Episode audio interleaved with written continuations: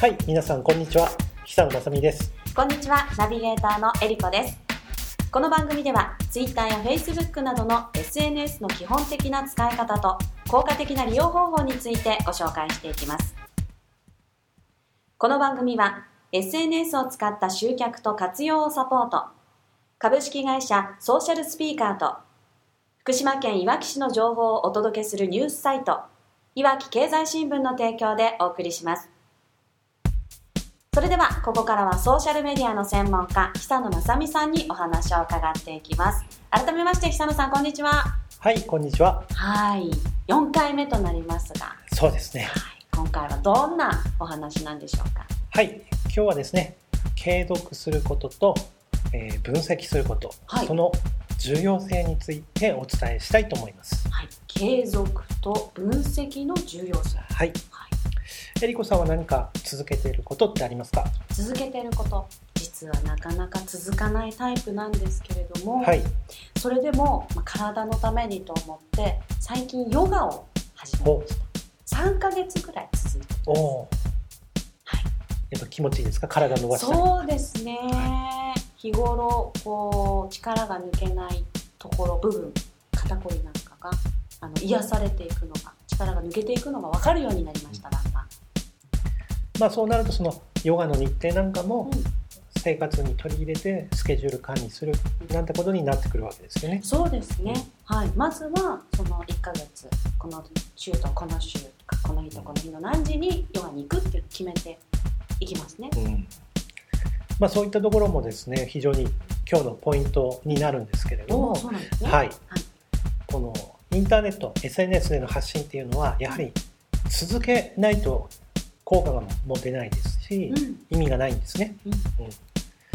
まあ、例えば、まあ、僕個人的なことで言うとはい。サッカーがすごい好きでうん。小学校4年生の時にサッカーを始めて、まあ、ずっとややっていまして。はい。社会人になってからはフットサルをやってるんですけども、うん。そうなんですね。それと並行してうん。ランニングですね、えーこれは12年前から当時ねあの東京いる時はあの皇居を走ったりですとか、うん。まあ、今でもねこう東京で仕事がある時は皇居を走る時間作ったりですとか仲間と一緒に走ってるんですがあの、まあ、自分の今時間を多く割いてるマラソンに例えてお話をするとはい。マラソンなんていうのも本当にそうであの大会に出始めてから3年ぐらい経つんですけどもうん。あの、まあ、今もこの1年間でフルマラソン4回ハーフマラソン4回ぐらい大会に出てるんですけど本当にこう久野さんの投稿の中でマラソンの投稿って結構出てきますよね。そうですね、うん。うん。次のマラソンまであと何日とか。はい。このやっぱ42キロ僕も最初本当に走れるのかなと不安で不安で仕方なかったんですが、ええ。まあ、だんだんだんだんタイムもね縮まって今では4時間半ぐらいで走れるようになったんですがこの長距離を走るっていうことでもやっぱり体を作って体力をつけて、うん。とにかく走り続けないと、うん。そういった力は身につかないんですね。うんうん。うん。走り続けてないとゴールは見えてこないわけですね。そうなんです。うん。でまあよくね相談を受ける中にはブログの更新2009年で止まってますとか、あはい。はい。ツツイッター2012年で止まってますとか Facebook2014 年で止まってますなんていう方も多いんですけども、はい、このマラソンの練習でと一緒で、まあ、続けないとうん。力がつかないんですね。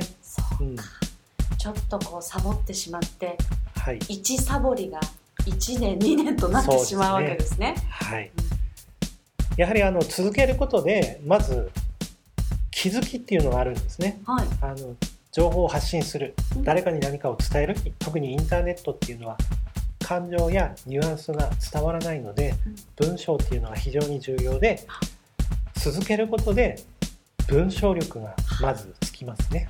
わかりますはい、最初はなんかこう一つのことに対してもどう書いたらいいんだろうって思いますけれどもあの少しずつ少しずつ文章の力ってついてくるもんなんですねあれ。そうなんです。でランニングでも一緒で最初は3キロしか走れないとかうん。5キロしか走れないっていうのがえー1ヶ月2ヶ月半年続けていくとはい。10キロ20キロ走れるように文章ももう書き続けることで、えーちょっとずつ長い文章が書けるようになってきます、うん。ということは最初は短くてもいいしそうなんです。下手くそでもいいんですね。まさにそうでなので、はい。あのツイッターなんかはうん。文章力をつけるには、うん。もう格好のねうん。あのツールなんですね。あそうか。ツイッターって140 4 140文字？そうなんです。うん。140文字で自分のことを伝えないといけない。その場のことを伝えないといけないってことではい。もうその140文字以内にどうしたらいいのかって、うん。もうとにかく考えますのでいかに収めるか。そういうことです。ここはひらがなにした方がかいいか漢字にした方がいいかとかはい。すごく考える時があります。ね。このこの文章を削った方がいいのかなとか、うん。ですので、まあ、ツイッターなんかはそういう効果もあったりします。はい。あとはですね、まあ、マラソンでいうと走り続けることでええ。こう仲間が増えていくんですね。僕もそうであの最初はですねこう今日何キロ走りましたなんて投稿していたらですねはい。こう Facebook なんかこうコメントもらったりしてうん。あじゃあ今度一緒に走ってもいいですかとか、うん。うんまあ、そんなことでどんどんどんどん仲間を増やすきっかけになったりしましてうんインターネットの発信でもそうであの続けているとあの実は見てる人って結構いてですねはい。あのいつも見てますよなんて声かけてくれたりですとか、うん。あのいいね押してくれないコメント書いてくれない人でも実は毎日見てる人って結構いまして。そうですか。そうなんです。うん実際にお会いするとうん。うんいつも見てますよとか、あのまあ、今度のイベント面白そうなんでうん。うん参加してもいいですか？なんて声かけてくれたりとか、うん。ですので本当にこうパソコンやスマホの前にはですねうん。たくさんの人がいるっていうことを意識してあのぜひですねあの負けずに続けてほしいんですね。まあ、続けるとなると、まあ、最初にねこう何かしらのハードルがあってそこをこう超えていかないと続かないみたいな感覚もあったりするかと思うんですが、はい。もう最初もうやり始めてそうです。何でもいいから書いてみるってことが大事ですそうですね。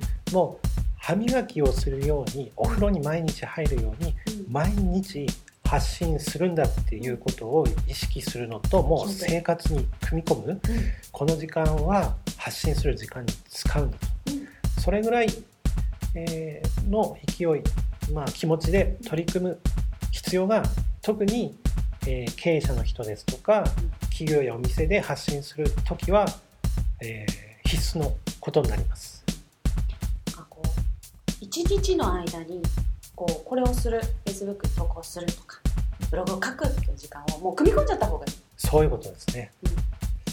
あのまあ簡単にねあのお昼ご飯食べながらですとかはい。休憩時間にも発信できる、まあ、今スマホが普及してできるんですけれども、ええ。まあ、そういった時間を設けるうん。毎日最低1日1回、うん。最低3回は発信するんだと。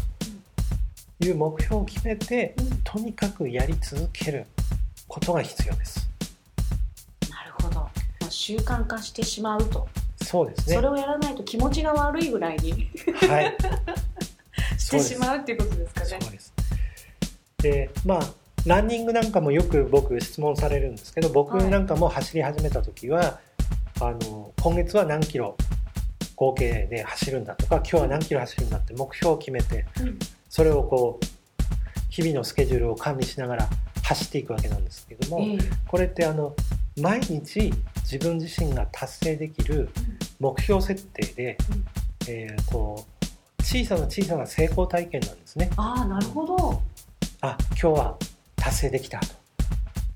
今日は3キロ走れたとか、えー、と仕事やプロジェクトになると半年スパンとかはい。1年2年3年スパンになってなかなかこう達成感って味わえないんですけどもあの小さな目標を毎日決めてクリアしていく。うん。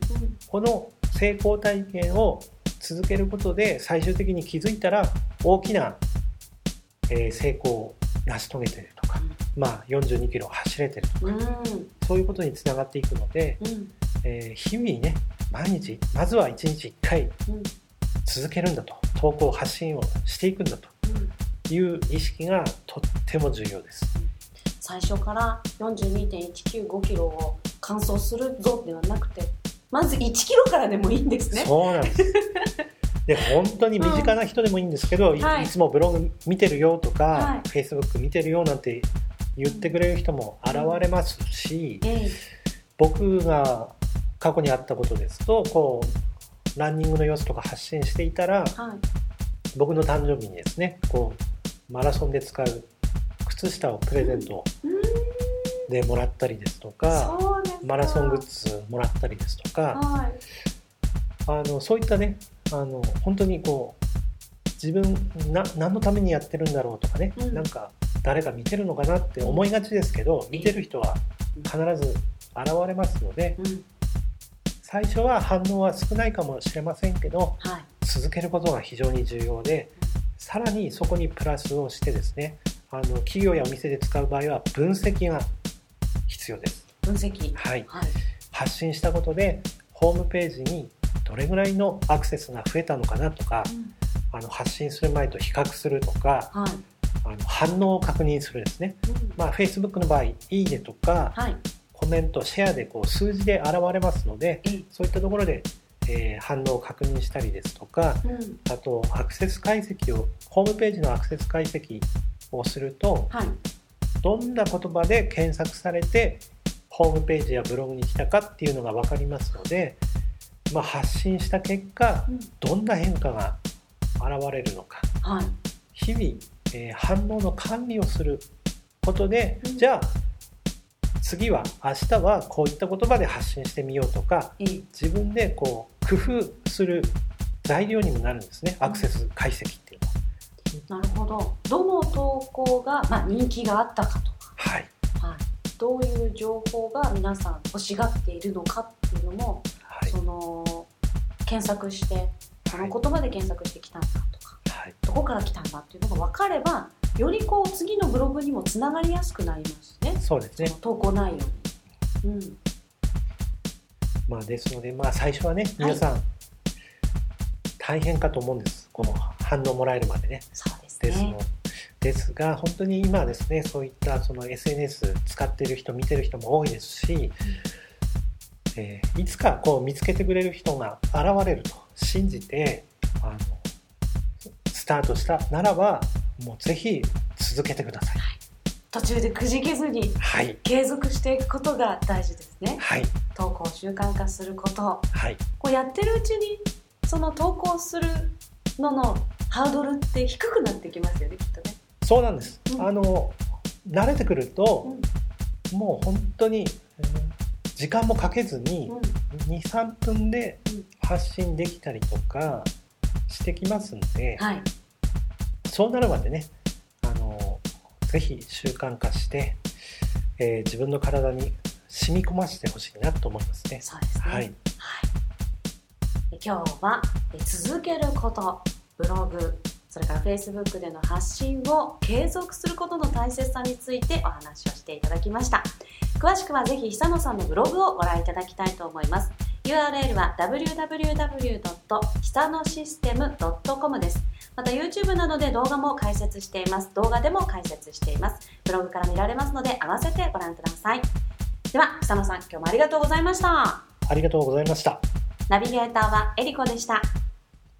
この番組は SNS を使った集客と活用をサポート、株式会社ソーシャルスピーカーと、福島県いわき市の情報をお届けするニュースサイト、いわき経済新聞の提供でお送りしました。